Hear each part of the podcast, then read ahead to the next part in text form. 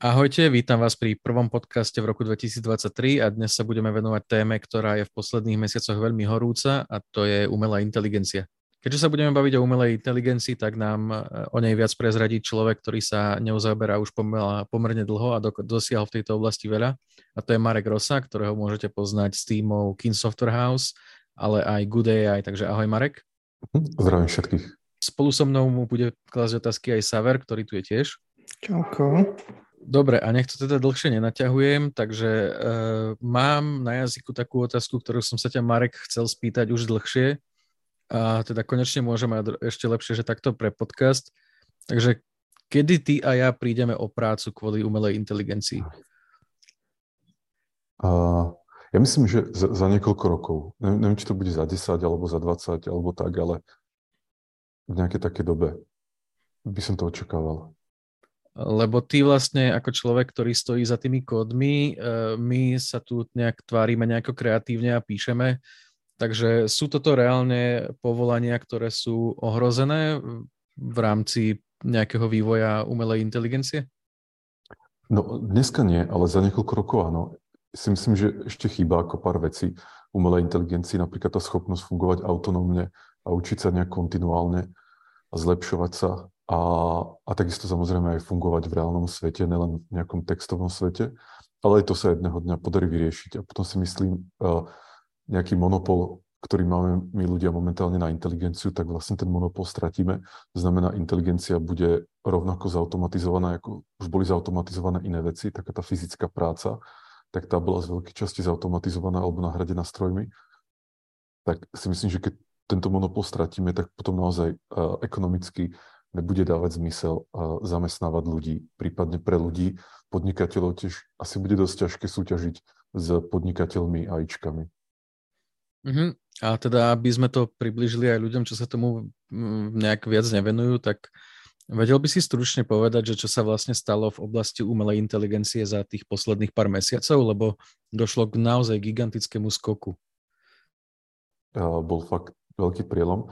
Začalo to najprv tými, uh, takými tými AIčkami, ktoré generujú obrázky na základe textového popisu, ako napríklad Midjourney alebo Stable Diffusion.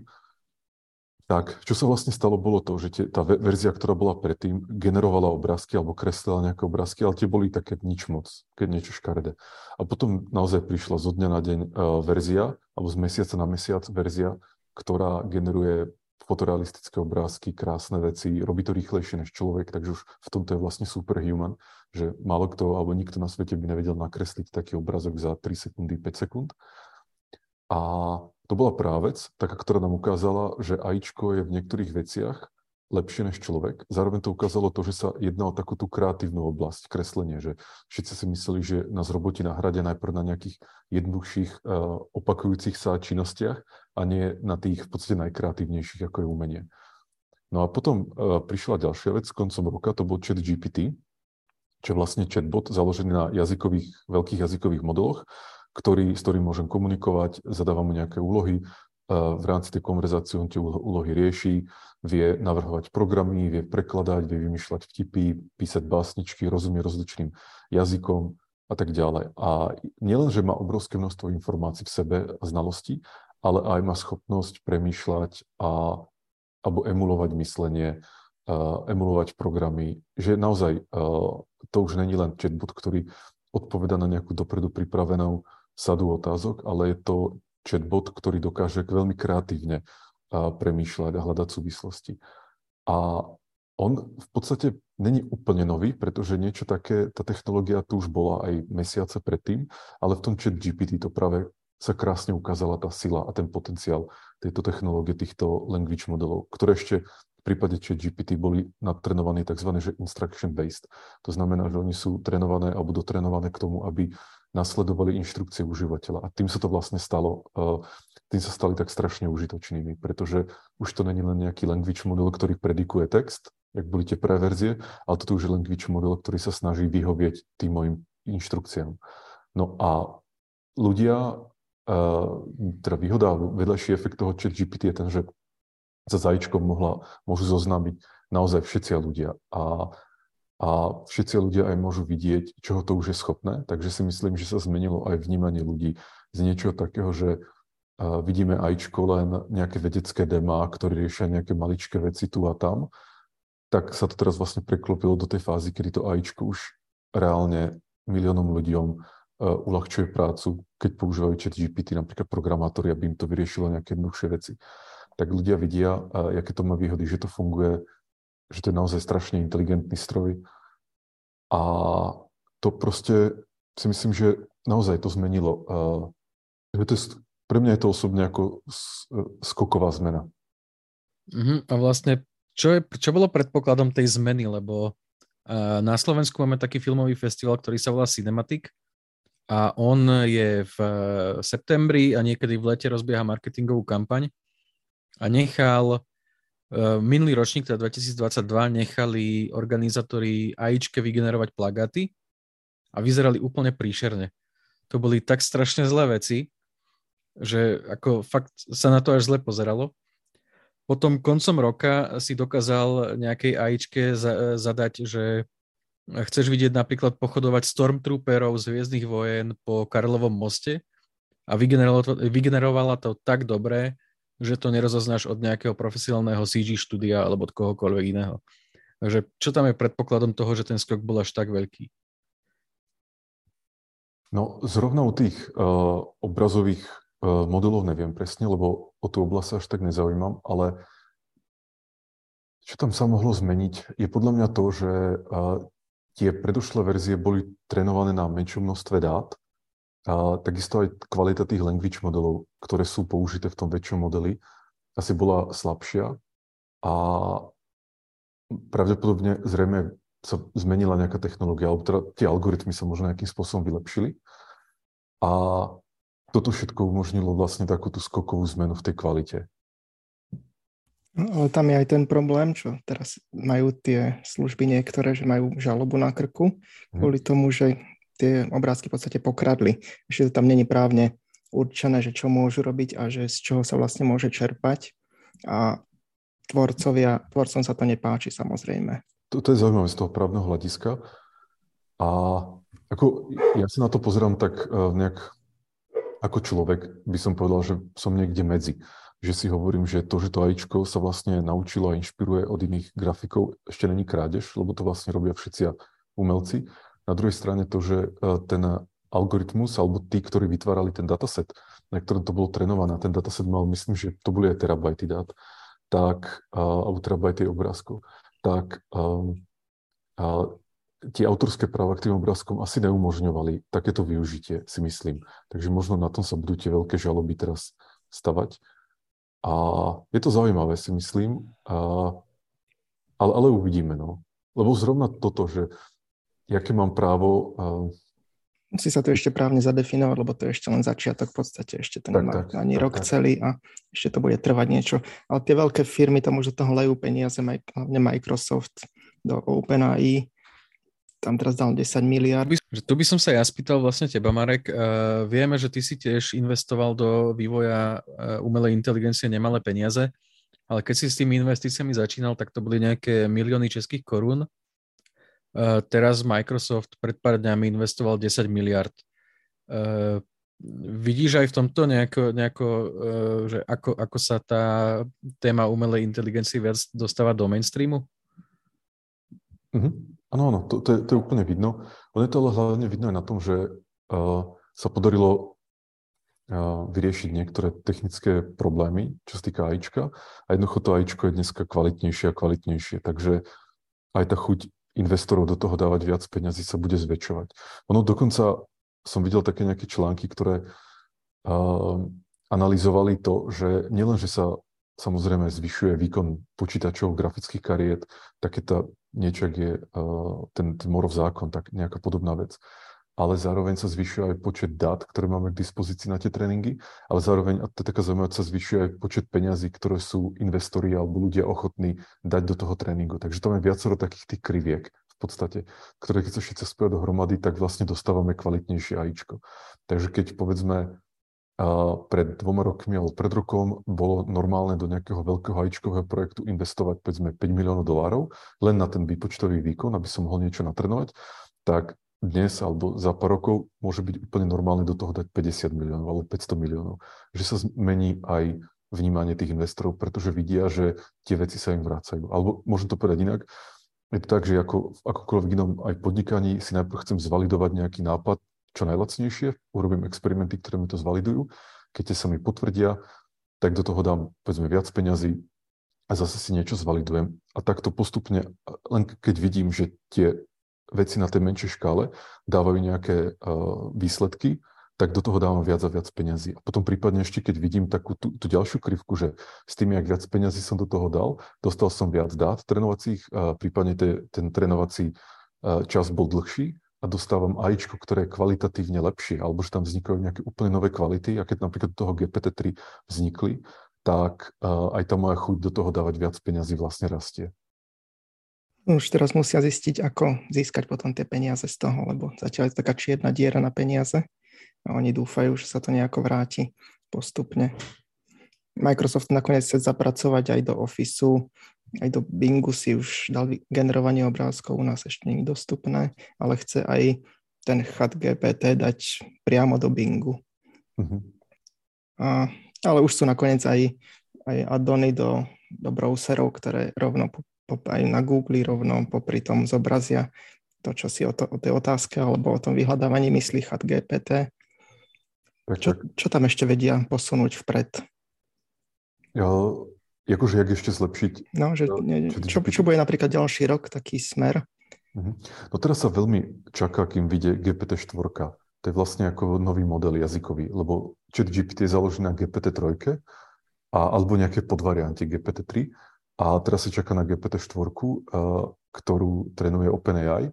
Hovorí sa, že má toľko a toľko viac dát, tak a tak viac parametrov má tá neurónová sieť.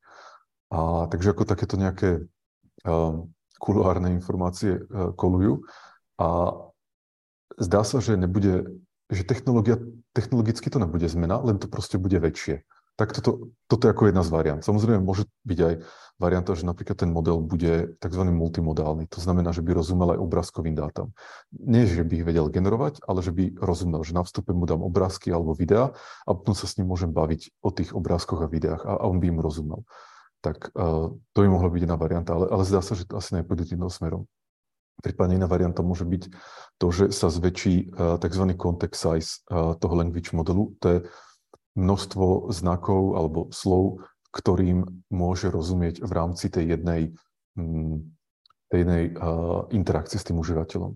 Teraz, teraz je to väčšinou tak, že majú zhruba 4096 alebo 4000 uh, tzv. tokenov, to je zhruba 3000 uh, slov.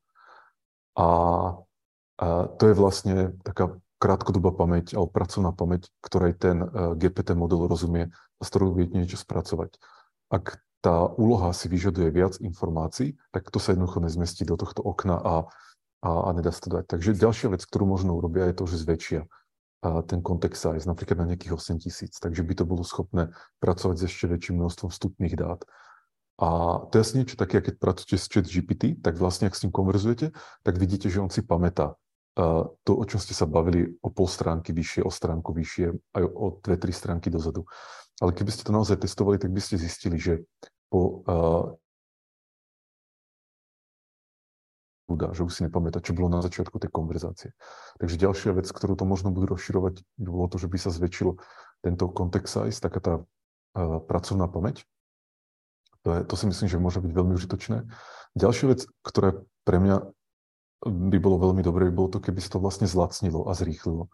Lebo dneska uh, Samozrejme, ľudia môžu teraz používať chat GPT zadarmo, aspoň zatiaľ, ale keď si chcem za tú technológiu, za tie GPT-3 platiť, tak to niečo stojí a trvá to, že napríklad, keď tam pošlem, ten request, tak nejaký textový popis, tak sa mi vráti povedzme za pol sekundy, za sekundu alebo aj za viac.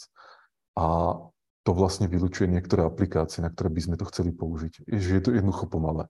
Je asi niečo také, ako možno renderovať dnešnú grafiku v počítačových hrách na počítači spred 20 rokov, to by tiež jeden frame trval, ja neviem, možno aj minúty alebo tak. Takže vlastne to úplne vylúčuje niektoré využitia, keď je to pomalé. Takže keby to bolo rýchlejšie, povedzme 10 krát, 1000 krát a lacnejšie, tak to by podľa mňa otvorilo nejaké nové možnosti, ak používať tieto jazykové modely. Takže v to dúfam. A potom je tam taká ďalšia vec, ktorá sa ale dá urobiť ako nadstavba a to je vlastne uh, prístup k dlhodobej pamäti. A my si napríklad pre naše požiadavky u nás v GoodAI si vyrábame ako vlastnú uh, long-term memory alebo dlhodobú pamäť. Ale keby to možno priamo integrovali do toho jazykového modelu, možno by to bolo lepšie. A teraz o čom je tá dlhodobá pamäť, to je to, že keď mám nejakú veľmi dlhú konverzáciu s tým agentom, s tým chatbotom, povedzme aj trvajúcu týždne, tak by si vlastne pamätal, o čom sme sa bavili. Prípadne by som mu vedel nahrať nejaký uh, dokument a potom sa s ním baviť o obsahu toho dokumentu. Teraz to nemôžem urobiť, pretože on uh, nemá tak veľkú pamäť, aby sa mu nejaký väčší dokument zmestil a povedzme knížka alebo tak, to sa mu tam proste nezmestí. Takže ako nemám možnosť s ním o tej knihe konverzovať. Ale keby som mu mohol do tej dlhodobej pamäte nahrať uh, tú knihu a on by si vedel potom pristupovať k tým jednotlivým častiam tej knihy podľa toho, jak je to relevantné v rámci tej diskusie, ktorú s ním zrovna mám, tak to by či e, zvýšilo ako využitie toho, toho chatbota aj toho jazykového modelu. Takže toto, no a potom taká ďalšia vec je tá, že vlastne chat GPT uh, není autonómny, uh, nebeží v nejakom lúpe, v nejakom cykle, kde on vlastne funguje len tak, že ja mu dám otázku, on mi odpovie. A keď mu nedám otázku, tak on tam sedí a čaká, nič nerobí ale keby sme chceli teda nahradiť ľudí, tak potrebujeme niečo, čo mu dám nejaký, nejaký veľký cieľ, napríklad vyrob mi takúto, takúto počítačovú hru a on sa spustí v nejakom cykle a beží, kľudne sa môže vlastne baviť sám so sebou, na to sú zase také iné veci, ako že inner monolog a podobne. A že bavil by sa sám so sebou a postupne by riešil jeden krok za druhým v rámci toho veľkého plánu, ktorý ja som mu zadal. A keby napríklad mal nejakú otázku, niečo mi nerozumel, tak by sa vám mohol opýtať. Prípadne by si vedel dohľadať na internete tie veci. Prípadne by vedel urobiť nejaký program, ten program spustiť, pozrieť sa na výsledky z toho programu a urobiť niečo ďalšie. Že bežal by v cykle, bol by autonómny v zmysle, že uh, sám pracuje na takomto pôvodnom zadaní, ktoré ja som mu dal. A toto chat GPT samozrejme nerobí. A tak to si myslím, že by bol ďalší taký potenciál, jak to rozšíriť. Ono je, samozrejme, ešte musím poznamenať, že toto sú tie veci, na ktoré sa my sústredíme v GoodAI, takže ja som tak trochu aj rád, že to nerobia v OpenAI, a na druhej strane si myslím, že a, aj oni nad tým určite premýšľajú. Uh, vieme teda, že sa tam investujú miliardy, uh, je tam snaha o ten obrovský pokrok a skok vlastne ďalej. Uh, akú tam vidíš ty nejakú návratnosť, alebo v čom by vlastne tá návratnosť mala, spo, mala spočívať? Microsoft dá tých 10 miliard a chce ich teda mm, aspoň nejako naspäť. Z čoho ich môže získať? Ale z čoho ich môžete získať vy v rámci Good AI? Tak, tak čo sa týka situácie OpenAI a Microsoft, tak ja si myslím, že ono súčasťou aj toho dealu, alebo aspoň to, čo kolovalo na internete, bolo to, že Uh, Microsoft teda investuje, myslím, tých 10 miliard, za to dostanú, ja neviem, či polovicu tej firmy alebo niečo také. A, a myslím, že jednu takú menšiu polovicu už majú, takže tam budú mať snad nejak veľa percent. A, ale zároveň je taká vec, že všetky peniaze, ktoré zarobí OpenAI na tých ich language modeloch, tak Microsoft si z toho bude brať 75% až do okamihu, kým sa splatí tá 10 miliardová investícia. Čo mi prišlo ako hodne chytré z pohľadu Microsoftu, že oni vlastne zainvestovali, ale zároveň vidia veľmi priamy spôsob, jak sa im tie peniaze vrátia. No a teraz ale samozrejme to nerieši ten problém, že jak OpenAI zarobí tie peniaze, tak OpenAI uh, to zarába v podstate už teraz tak, že uh, predávajú prístup k tomu apičku tých jazykových modelov, že vlastne, a používame aj my, že zavolám nejakú webovú službu a tam, uh, tam pošlem nejakú, nejaký request a vlastne ten jazykový model mi na to odpovie a vráti mi výsledky. No a platí sa tam za počet tzv. tých slovných tokenov, ktoré to spracuje. A bola kde kolovali, ale boh vie, či sa tomu dá veriť, nejaké čísla o tom, aké mali revenue v tom predošlom roku, aké plánuje teraz. Myslím, že rok, tento rok 2022 alebo ten predošlý to bolo pár desiatok miliónov dolárov revenue, možno 10, 20, také nejaké číslo. Akože nič veľké na, na, na nejakú americkú firmu. A myslím, že tie očakávania, čo mali na ten rok 2023, už boli väčšie, asi 200 miliónov alebo tak, ale berte to prosím z rezervu, lebo si to úplne nepamätám a tiež to bolo niekde z internetu, takže sa na to nedá spolahnuť. A, ale zrejme predpokladajú zarobiť takéto peniaze z toho, že vlastne predávajú prístup k tým svojim jazykovým modelom. Takže to je také niečo asi, jak, jak podobne jak Microsoft Azure alebo uh, Amazon Web Services, ak zarábajú na tom, že predávajú alebo prenajímajú nejaké služby, uh, tak uh, OpenAI bude zarábať podobne. A, a to, uh, podľa mňa tento biznis model má aj svoje nevýhody a to je to, že ak na tom ich language modeli, na tom jazykovom modeli si niekto postaví svoj produkt a ich bude používať len ako nejaký dodávateľ technológie, tak tú hodnotu, ktorú vytvorí pre svojich zákazníkov, ten nejaký, tá, tá nejaká firma, tak tu si nechá. A OpenAI dostane len vlastne vyslovene zaplatené tie svoje word tokeny, že ako niečo veľmi lineárne. Takže tu mi príde ako taká nevýhoda, ale tak, tak to už je. A tiež som videl, že OpenAI investuje dosť veľa do všelijakých startupov, ktoré používajú ich technológiu. Takže si myslím, že oni chcú zarobiť aj tak, že vlastne niektorí zo startupov, ktoré budú používať ich jazykové modely alebo nejaké iné, iné ajčkové technológie, tak ten startup proste vystrelí, bude z neho veľmi úspešná firma a oni tam budú mať nejaký svoj podiel, ktorý sa forma navratnosti. A, a ja viem o viacerých firmách, ktoré majú vlastne podobný biznis model. No a teraz, čo sa týka nás, tak my momentálne tieto jazykové modely nevyvíjame, my len používame tie, ktoré už sú. Takže bude to OpenAI alebo nejaké, nejaké ďalšie lebo teraz pre nás to nemá zmysel uh, si vyvíjať vlastný. Z dvoch dôvodov. Jednak je to to, že sa sústredujeme na vlastné produkty a o tom poviem viac. A druhá vec je tá, že teraz sa mi zdá, že je výhodnejšie si počkať, uh, jak sa tá situácia s tými jazykovými modelmi a s tými veľkými modelmi vyvinie a, a potom vlastne si dotrénovať niečo vlastné, keď budeme vedieť presne, čo nám tam chýba, čo tam potrebujeme zmeniť. A prečo napríklad by nám nestačilo používať nejaké existujúce.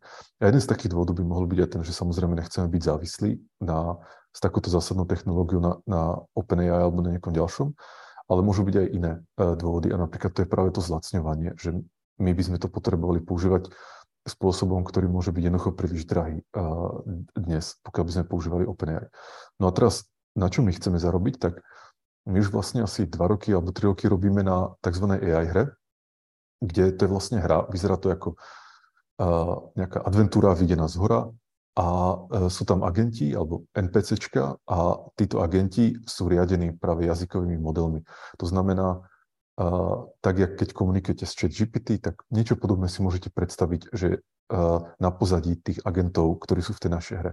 Takže keď je tam nejaký charakter, napríklad nejaký uh, zlodej vo vezení, tak my popíšeme, alebo náš spisovateľ popíše uh, povahové rysy toho charaktera a potom, čo sa vlastne deje v tej hre, je, že pošleme požiadavku do toho jazykového modelu, kde je textom vysvetlený, aká je povaha toho, toho agenta, čo vidí okolo seba, súradnice jednotlivých objektov a tak ďalej. A potom napríklad nejakú históriu konverzácie, ktorú mal s niekým, kto je vedľa neho, a prípadne môžu byť aj nejaké iné konverzácie.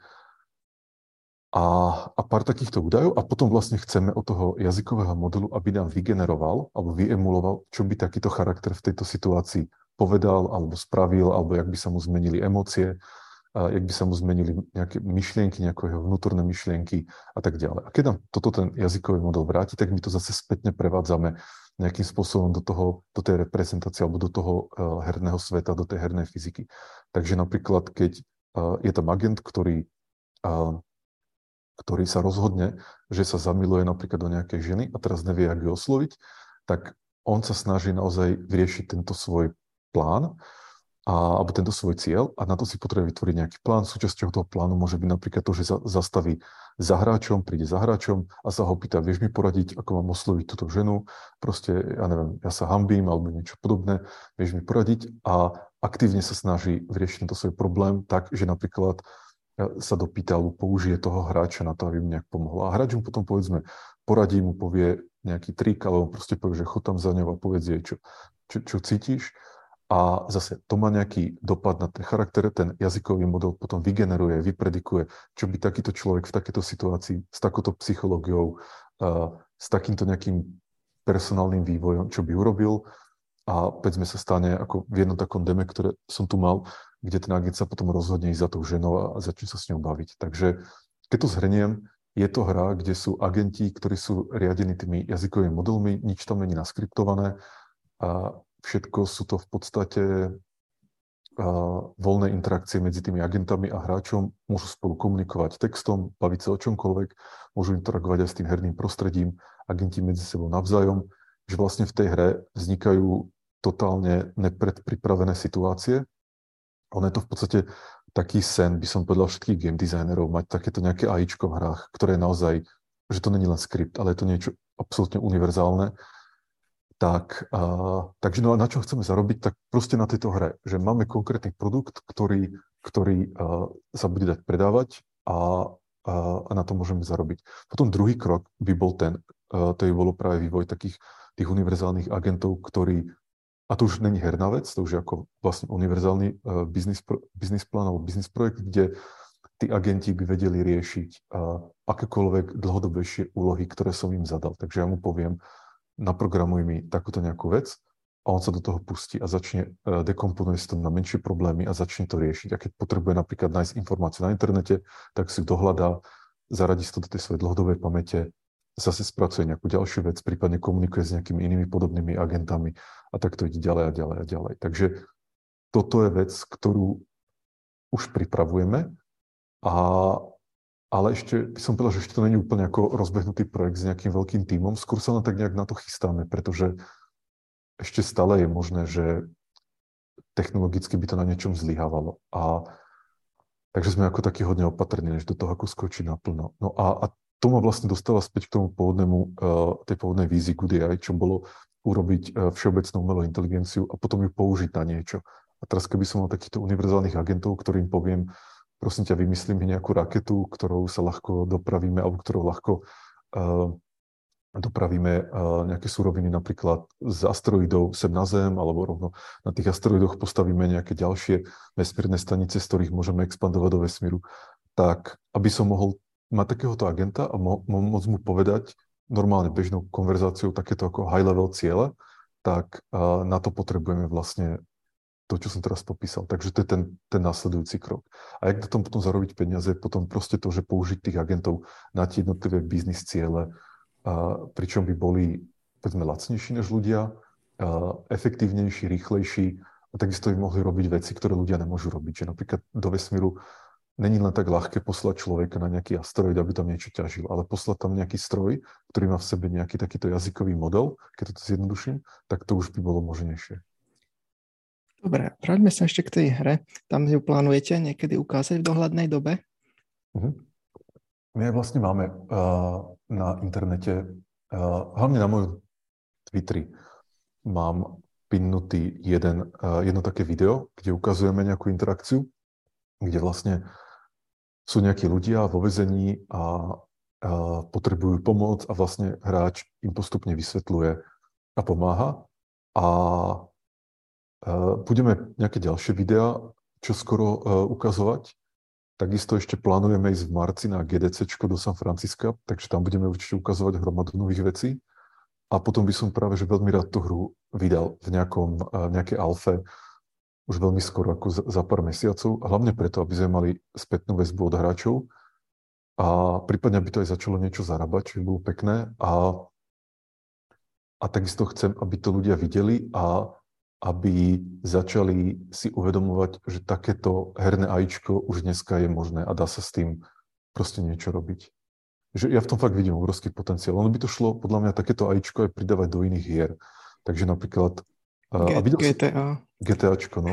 Že ako nejaký mod to tam v podstate pridať. A ono to není úplne jednoduché, lebo to, že my si robíme vlastnú hru, a za tým sú ako veľké dôvody, že máme na tým totálnu kontrolu rozumieme tomu, môžeme si ten user interface upraviť a tak ďalej. Takže to, že podľa mňa robíme vlastnú hru, je, je ako veľmi dobré a dávať to do iných hier by malo nejaké problémy, ale aj tak si myslím, že by to šlo. A teraz si predstav, že v GTAčku máš takýchto agentov, ktorí sú persistentní, majú pers- persistentné personality, ktoré sa vyvíjajú, vzťahy s inými agentami, tie sa tam vyvíjajú. Podľa mňa by to bolo úplne super. Mm, tam to funguje offline, že to máte rovno lokálnom počítači a na G, G, GPUčku sa to... Tak, tak to bohužiaľ nie. Toto je, to je jedna z tých vecí, čo by som strašne chcel, ale bohužiaľ to tak dneska nejde. Ono to, to tie jazykové modely uh, sú neurónové siete, ktoré potrebujú obrovské množstvo parametrov. A napríklad ten GPT-3 zrovna, ten má, ten má 100, 100, 170 miliard parametrov, myslím. A čo ako znamená konkrétne, že to je asi 700 GB dát. A to treba mať nahrané v grafickej pamäti stále. Že vlastne, keď pošlem do takéto neurónky nejaký textový vstup, tak ono to cez, cez tie dáta vlastne prelezie, nejakým spôsobom sa transformuje ten môj text, ktorý som tam poslal a dostane výsledok. A, ale väčšinou sa dá povedať, že naozaj potrebujem celých tých 700 GB mať stále v pamäti, že nemôžem si ani časti nejak ukladať na disk. Alebo môžem, ale potom to celé spomalím zásadne. No a takže ono sa to vlastne robí tak, že v cloude na nejakých serveroch sú uh, GPUčka, ktoré majú napríklad 70-80 uh, giga pamäte a takýto jazykový model je rozložený na niekoľkých z nich. A samozrejme potom je ich tam ešte hromada ďalších, ak tam je veľa zákazníkov, ktorí potrebujú k tomu paralelne pristupovať. Lebo ono to naozaj ako trvá, kým tie, ten tvoj vstup prebubla cez tú neurónovú sieť. A že to ako trvá, tým chcem povedať, že to trvá uh, stovky milisekúnd alebo aj, aj sekundy. A Takže takýto 700 GB jazykový model nemôžeme dať na grafickú kartu nejakého hráča, keď dneska je bežné povedzme, mať 8 GB, 15 GB alebo tak. A ja dúfam, že v budúcnosti to bude možné, že sa podarí tie jazykové modely zmenšiť, povedzme 100 krát, takže sa z nich povymazávajú dáta alebo nejaké fakty, ktoré napríklad nie sú potrebné. Že ja nepotrebujem napríklad, aby tie naše postavičky v tej hre, nejaký väzeň, aby vedel tie informácie, ktoré vie chat GPT. To jednoducho nepotrebujem vedieť. Ja len potrebujem, aby vedel uvažovať ako človek, aby vedel emulovať ľudskú psychológiu, aby rozumel nejakým základným veciam zo života, ale nepotrebujem, aby vedel uh, naozaj všetky tie veci, čo vie chat GPT. A, lebo tak na okraj trochu, chat GPT, napríklad som skúšal, aby mi generoval XML súbory zo Space Engineers uh, tie, tie lode, ako blueprinty lodí, ktoré sa dajú u nás vytvárať. A on to vedel vytvoriť. Že, že má ešte také znalosti o tak detailných veciach ako Space Engineers a formát našich XML súborov. A toto nepotrebujem, aby tí naši väzni v tej hre napríklad vedeli. Takže uh, bohužiaľ to není možné, tie language modely dať na, tie, uh, na to koncové zariadenie, musí to bežať v cloude zatiaľ, takže to nám pridáva nejakú latenciu a zároveň to zvyšuje tie finančné náklady, ktoré ako nie sú malé. Takže aj ten biznis modelu tej hry bude asi, bude musieť reflektovať toto, že vlastne uh, s tým každá hodina hrania toho hráča nás vlastne niečo stojí. Mhm, no to bude ideálne potom pre tie online ktoré by to mohli opravdu využívať. Napríklad jeden otvorený svet by využíval pre všetky tie postavy nejak, nejaký jeden, jednu databázu, jeden mhm. celok. Tak, tak. Dobre, teda vyzerá to tak, že teda AI toho už dokáže robiť dosť. Vieme, že teda dokáže písať, dokáže byť aj kreatívna, vymýšľať nejaké vtipy, vymýšľať nejaké básničky a podobne. A kedy si myslíš, že dospieme do nejakého takého stavu, že si reálne vývojári budú môcť e, nie tak ako teraz, ale ešte viac pomôcť e, AIčkou vo vývoji, že dokážeš napríklad zadať, že sprav mi deadmatchovú mapu arenovej strieľačky, otexturuj mi ju a nech je v štýle mixu sci-fi a gotiky napríklad. A, a ona si ešte na, na, na, na základe toho dokáže tá AIčka aj sama nejak iterovať tam tie rôzne verzie, aby, aby, vybala, aby urobila balans a tak ďalej. No ja, ja si myslím, že za pár rokov, ale teraz ešte není nič, čo by... Ešte zatiaľ som nevidel ešte nič, čo by som mohol povedať, že nejaká prvá verzia toho, čo si popísal. Ako je to jedna z vecí, ktoré aj ja chcem robiť, a určite to budeme robiť v nejakej forme v tej AI hre, aby vlastne sme hráčom umožnili si vytvárať vlastné levely s vlastnými charaktermi v tej hre a potom si tam vytvárať vlastné v podstate scénky alebo nejaké vlastné drámy. Ale a viem, že určite sú ľudia, ktorí rozmýšľajú nad tým, ako to je tzv. generative AI, že ako použiť toto generative AI na generovanie buď herných asetov, alebo celých hier aj s logikou. Uh, ale je to ťažké a, a vlastne nevidel som zatiaľ nič, čo by bol nejaký ten prvý krok a že už to stačí len naškalovať. Takže ja si myslím, že tam bude musieť dojsť k nejakému prielomovému nápadu. No tam ten OpenAI má ten kódex, ja som to skúšal, ale je to veľmi, veľmi ešte v nejakom úplne základnom štádiu, čo vie nakodovať úplne také jednoduché veci. A nevie si to asi ani predstaviť dobre ten OpenAI, že teda ten kódex, že čo má spraviť, keď sa mu to zadá. Lebo napríklad som mu zadal, že nech mi naprogramuje solárnu sústavu, hej, že nech sa planetky pohybujú a tak, ale vládol iba jednu planétu, točilo sa mu to, ale nemal tam nič, ani text, ktorý nevedel ešte dať. Také základné veci ešte. Mm-hmm. Ešte na to bude potrebovať niekoľko iterácií asi. Tak, tak. A hlavne ono aj ten spôsob práce s tým podľa mňa by nemal byť taký, že ja mu popíšem, čo chcem a on mi niečo vráti a keď to není perfektné, tak je to zlé ale ja si myslím, že by to mal byť ako iteratívny proces. Hej, ten, že... ten kódex to vie, že potom sa dajú ďalšie veci pridávať, ale on si to nevie zapracovať do toho pôvodného kódu, tak len pridáva na spodok asi. Nejako, tak, tak, tak. nejako to není ešte. Podľa mňa práve integrácia tých jednotlivých ako editov alebo tých zmien je, je problém, ale zároveň to je to, čo dneska programátori robia, že keď dneska programátori používajú Codex alebo Copilot alebo podobné takéto language modely, ale na, na generovanie kódu, tak uh, si tým nechajú vyriešiť také tie malé veci, ale potom oni to musia pospájať dohromady. Takže, a v tomto šetrí čas. To je, aj, aj teraz som si tiež potreboval rýchlo napísať nejaký jednoduchý skript na nejakého agenta, ktorý používa tie language modely na, na nejakú vec. A nechcelo sa mi to vlastne ani nejak písať, ani si spomínať nejaký syntax toho Pythonu a tak ďalej. Tak som len napísal uh, chat GPT, jaký program chcem. Čiže GPT mi vygeneroval ten program, nahral som si to do Google Colabu a opravil som tam jednu chybu, ktorú tam predsa len ten chat GPT urobil a, a už to fungovalo. Takže ako ja som ušetril, povedzme, 5 hodín práce, že by som sa tam trápil s nejakými úplnými maličkosťami, tak som to mal vyriešené v podstate za minútu. A, ale neurobi to už za mňa potom ten zvyšok tých vecí. A respektíve to už si musím ako človek potom domyslieť, že a vlastne v tej veci, ktorú mi dal, mi toto nevyhovuje, to mi nestačí, tak teraz tam to pridám, to zmením a tak ďalej. Ale na ten prvý nástrel to bolo super. Prípadne ešte dobré je to vtedy, keď v tej aplikácii nastane nejaký error a ja mám tú chybovú hlášku a prípadne aj miesto, kde došlo k tej chybe a keď toto dám spätne do ChatGPT, tak častokrát vie doporučiť, jak to opraviť dosť presne. Že je to dosť zaujímavé. No, teraz bude dosť dôležité, že ako to Microsoft zapracuje do tých svojich nástrojov, lebo on to môže dať do Visual Studia rovno kliknutím by sa niečo vedel vygenerovať alebo aj samé opraviť a podobne. To, to tam už je práve, že to Visual Studio Code má ten uh, copilot. Už ho má pridaný, hej?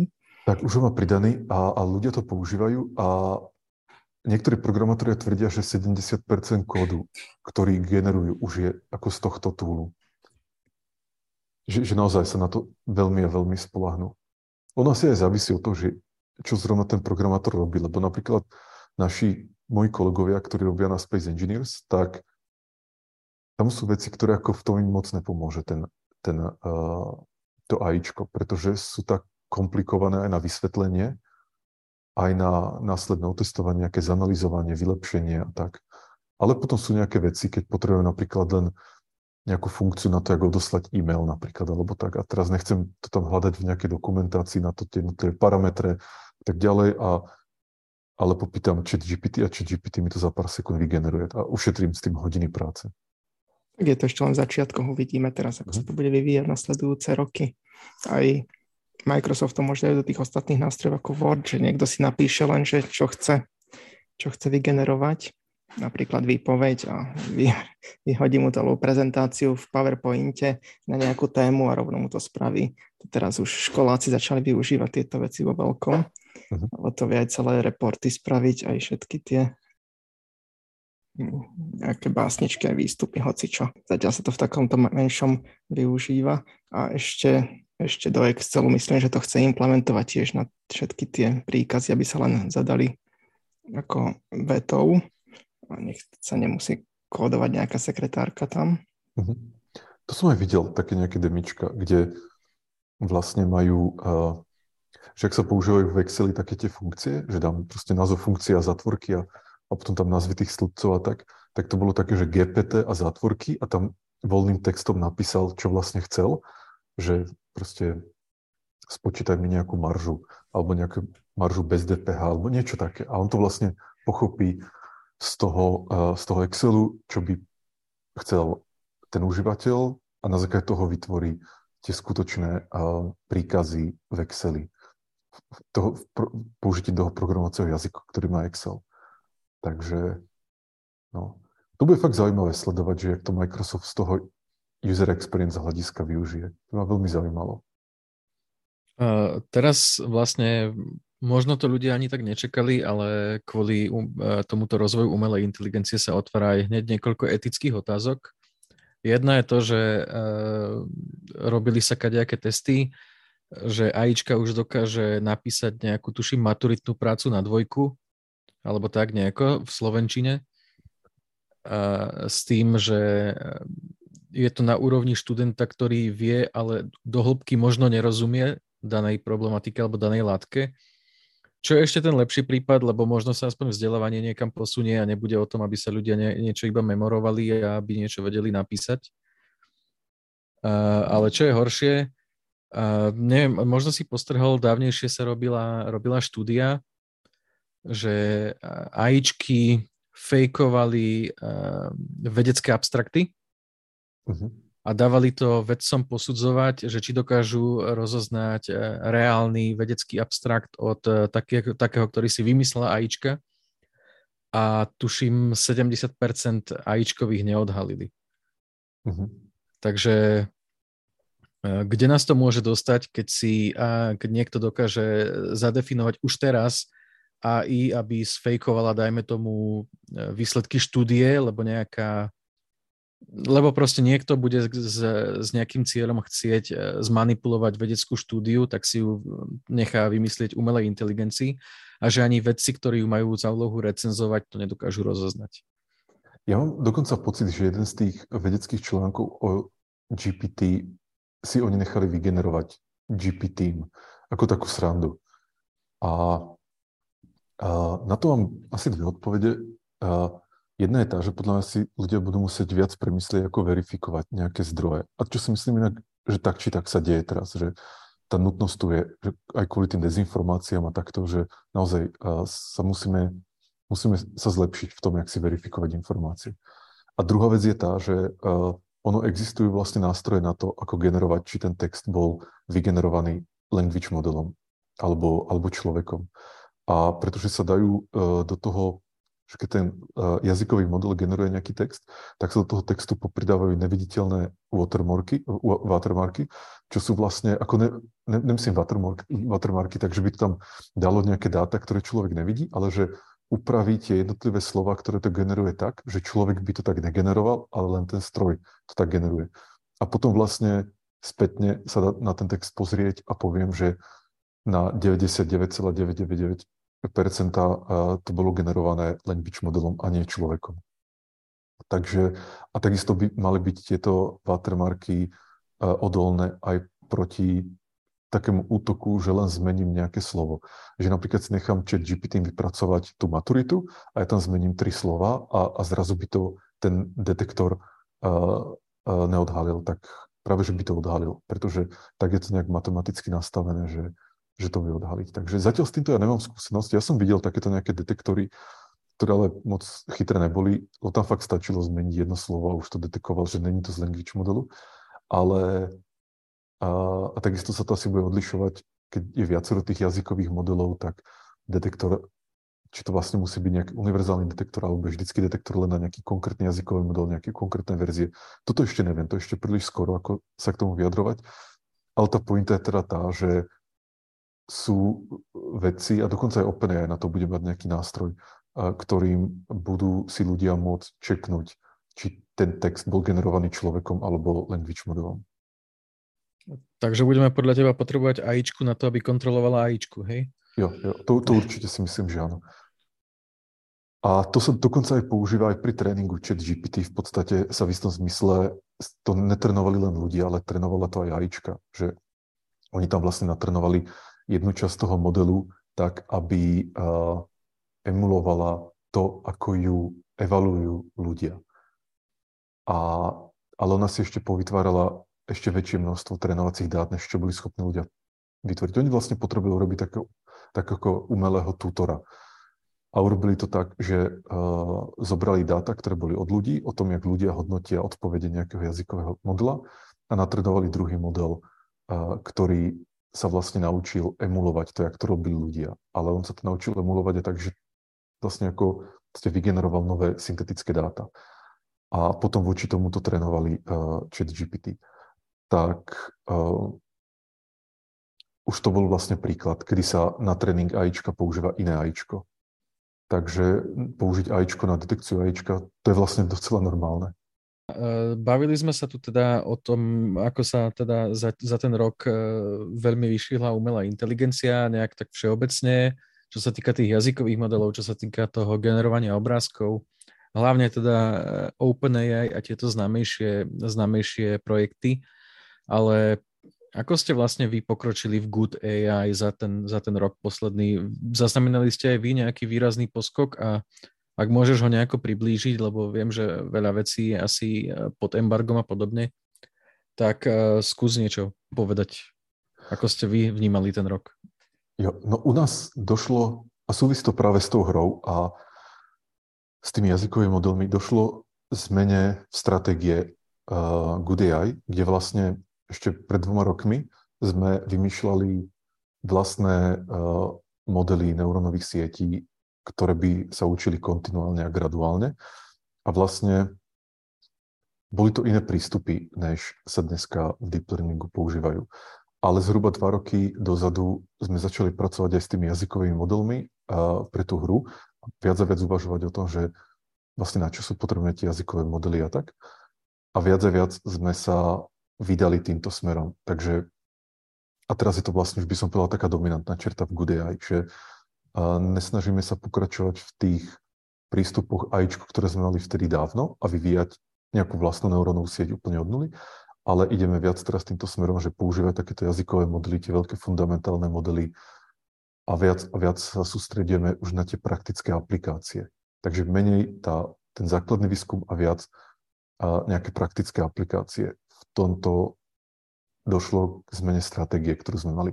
A ten dôvod je ten, že my sme robili na tých vlastných modeloch v dobe, keď sme neverili tým, alebo nevideli sme nejaké perspektívne iné modely, ktoré boli okolo nás. Že AIčko sa trénovalo, boli, ja neviem, všetky tie AlphaGo a, a tak ďalej, ale nevideli sme, jak toto môže nejakým postupným krokom smerovať k General AI, čo bol, čo bol náš cieľ. Takže sme pracovali na nejakom vlastnom prístupe.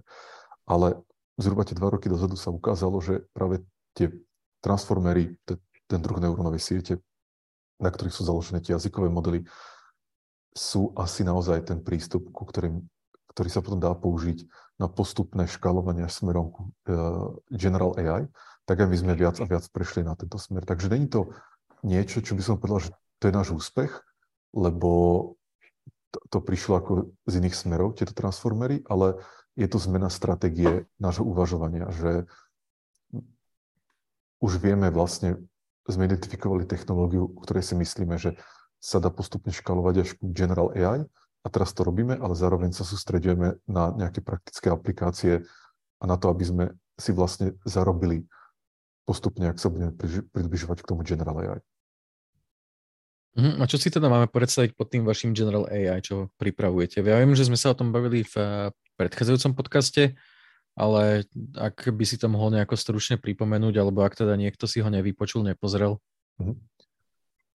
Tak uh, úplne v zásade General AI má byť AIčko, ktoré je schopné riešiť úlohy v akékoľvek doméne a učiť sa len tým, že interaguje s tebou, s užívateľom alebo s prostredím a dokáže sa učiť jednu vec za druhou, dokáže sa učiť, ako sa učiť zlepšovať sa. Alebo iný, iné príklad, e, iná analogia môže byť, že predstavte si chat GPT, ale také, že nie len, že reaguje na vaše otázky, ale keď mu poviete, keď mu zadáte nejakú väčšiu úlohu, tak on sa proste do toho pustí, začne tam nejak programovať, prípadne možno ak má nejaké robotické telo k dispozícii, tak začne stavať pre vás nejaké veci, ktoré potrebujete a tak. Proste General AI z tej praktickej stránky je pre mňa naozaj autonómny agent, ktorý dokáže fungovať či už počítačovom virtuálnom prostredí alebo v tom fyzickom, dokáže sa učiť, dokáže sa zlepšovať, to je ďalšia taká dôležitá vlastnosť, že dokáže dojsť sám na to, jak vlastne byť ešte efektívnejší a dokáže fungovať nielen tak, že na každý krok potrebuje nejaký príkaz od užívateľa, ale dokáže bežať vlastne nezávisle, že dostane nejakú